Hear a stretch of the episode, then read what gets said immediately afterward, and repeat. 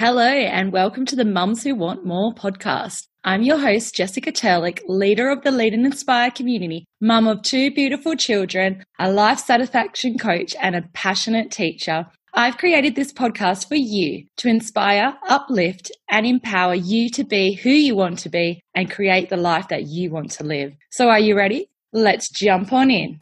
Hello, hello, and welcome to today's episode of the Mums Who Want More podcast. I'm Jessica Turlick, and if you don't know me, I'm the leader of the Lead and Inspire community, a place for you to have time to think about what you truly want and how to make it happen. My superpower is providing you with the opportunity to prioritize your self care through time management, organizational skills, reflection, and most of all, identifying your own superpowers. It may not sound too exciting or fun to you, but I know that life will be joyful, fun, and truly how you want it to be once you know how to work out your energy cycle, organize your day the way you want it, and to start going for what you actually want. In today's episode, I'm going to talk to you about what does self-care actually mean and how, as busy mums, we can fit it in. We're going to start off with talking about how self care has become a bit of a buzzword how to create space for self care, and why have time for self care as well. So let's dive on into why has self care become a buzzword, right?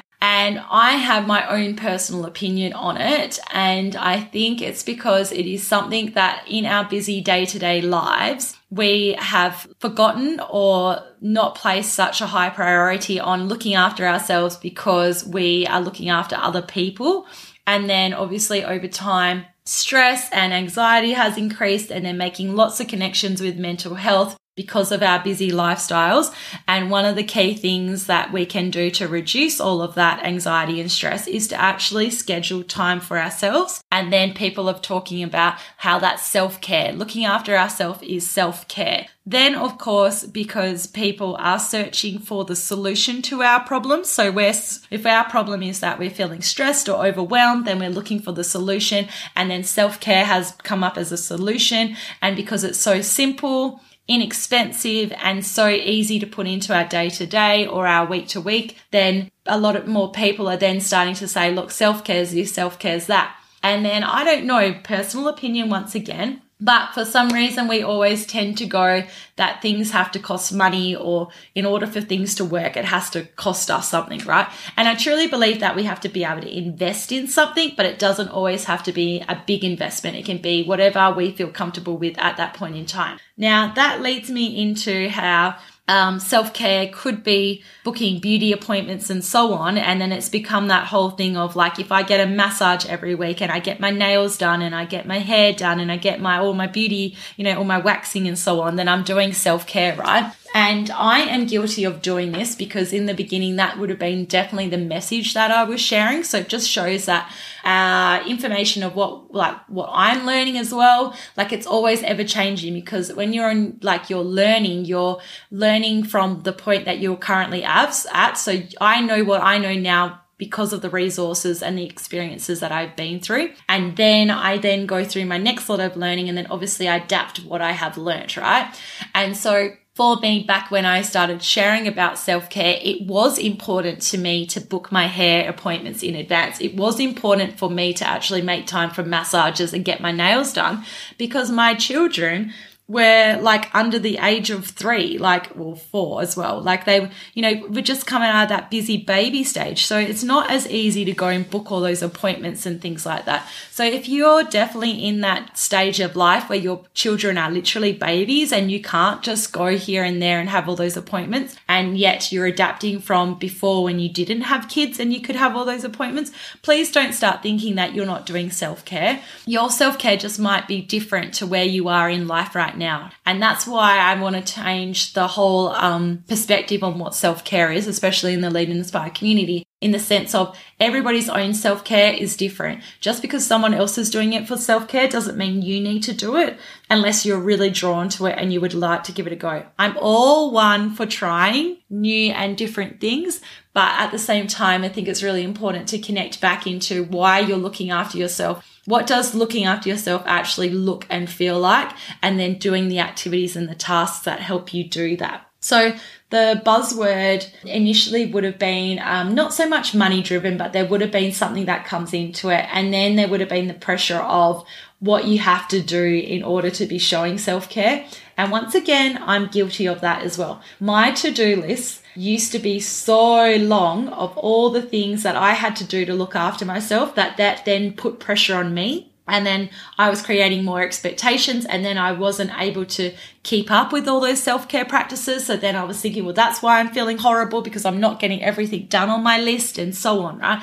I just purely over complicated the whole process. So so hopefully during this episode, we can pick up that self care doesn't have to be overcomplicated. It can be very simple and it can start off wherever you are in your stage of life. It doesn't have to be what other people are doing or recommending. And you can completely be in charge of what you choose to do that you know that's going to actually, the idea is either to energize you or to help you calm, right? So how can we create space for self care? One of the key things I like to share in the community is to say to create yourself a self care menu, right?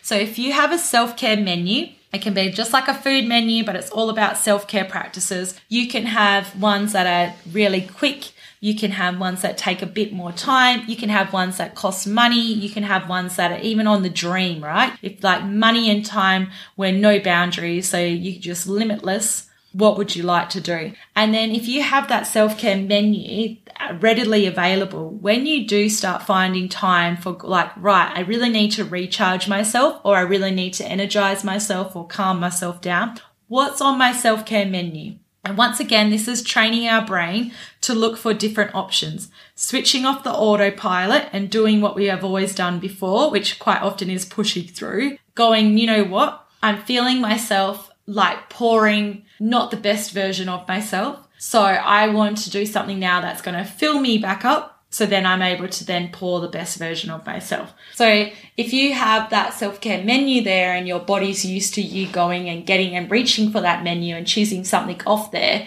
then it's going to become really, really easy for that to become a habit then you might want to like up the ante, I like to say, right? Like take it to the next level and schedule some time into your week and commit to it. Now, once again, don't like, don't do what I did. Like it's just a classic thing, isn't it? But I just really want to emphasize, don't overcomplicate it and don't try and put too many things in. Um, eventually we'll be able to get into the podcast, um, episodes where I'm talking about our she energy, like our natural feminine energy cycle.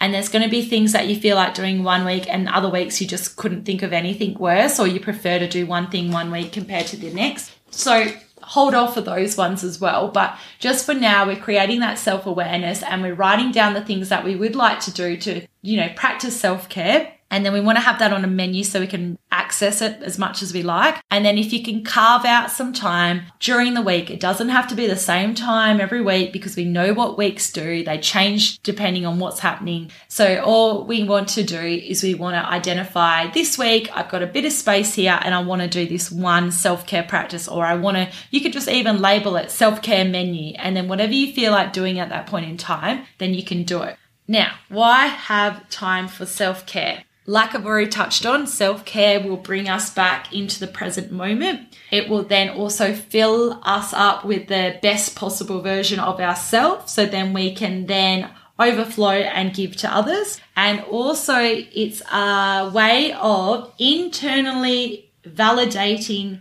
ourselves, showing ourselves that we do matter, we are worthy, and that we are just as important as anyone else in our household, right? So that same love and compassion that you show your children comes back into you.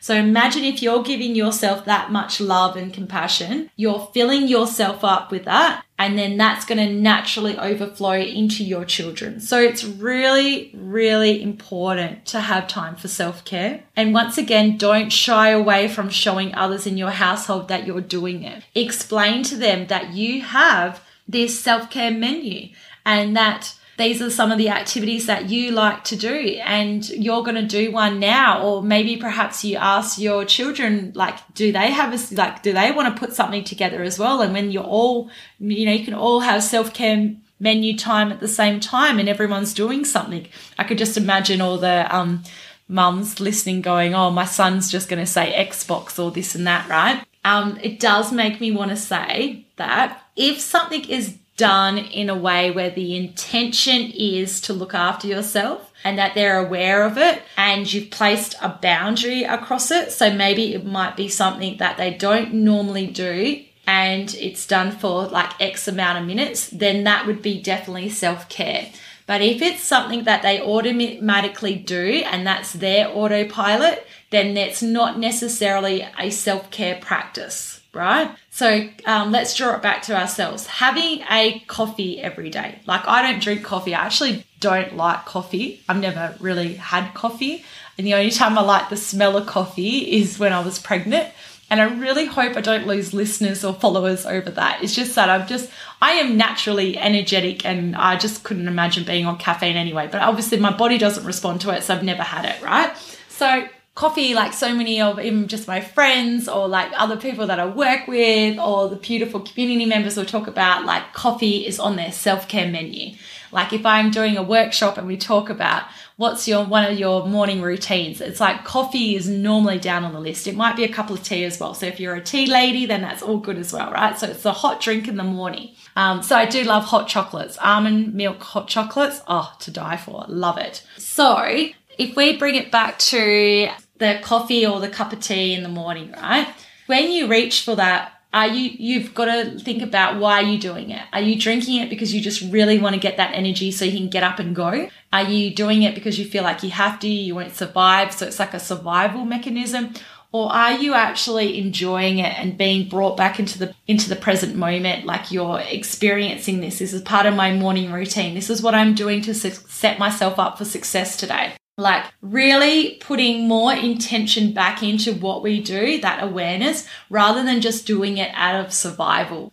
When we take time to really connect into the things that we are doing and the purpose for doing it, the intent of doing it, then our body naturally responds to it. So imagine if you actually took the moment to enjoy having that cup of coffee and actually bring it to the present moment of drinking it and how that's going to energize you for your day. And if you really want to amp it up and make it a beautiful routine and having the relaxation music on in the background or so on, right? Really think about the choices that you're making and how that's affecting your body response to things if we're slamming down a coffee because we want our nervous system to kick into overdrive so we can get everything done for the day and be super productive, then you can just imagine how you're going to feel all day, let alone how you're going to feel at the end of the day. But if you're going to fill yourself up with that love and that internal validation that you are worth your time, time's going to feel like it's going to expand and you're going to have more time, right? I feel like I'm touching on a lot of different things that I want to talk about in other episodes as well. So, once again, like I've said in the first sort of introduction to this whole line of um, podcast, if some things make sense for now, then that's beautiful. That's exactly where you need to be. If it doesn't,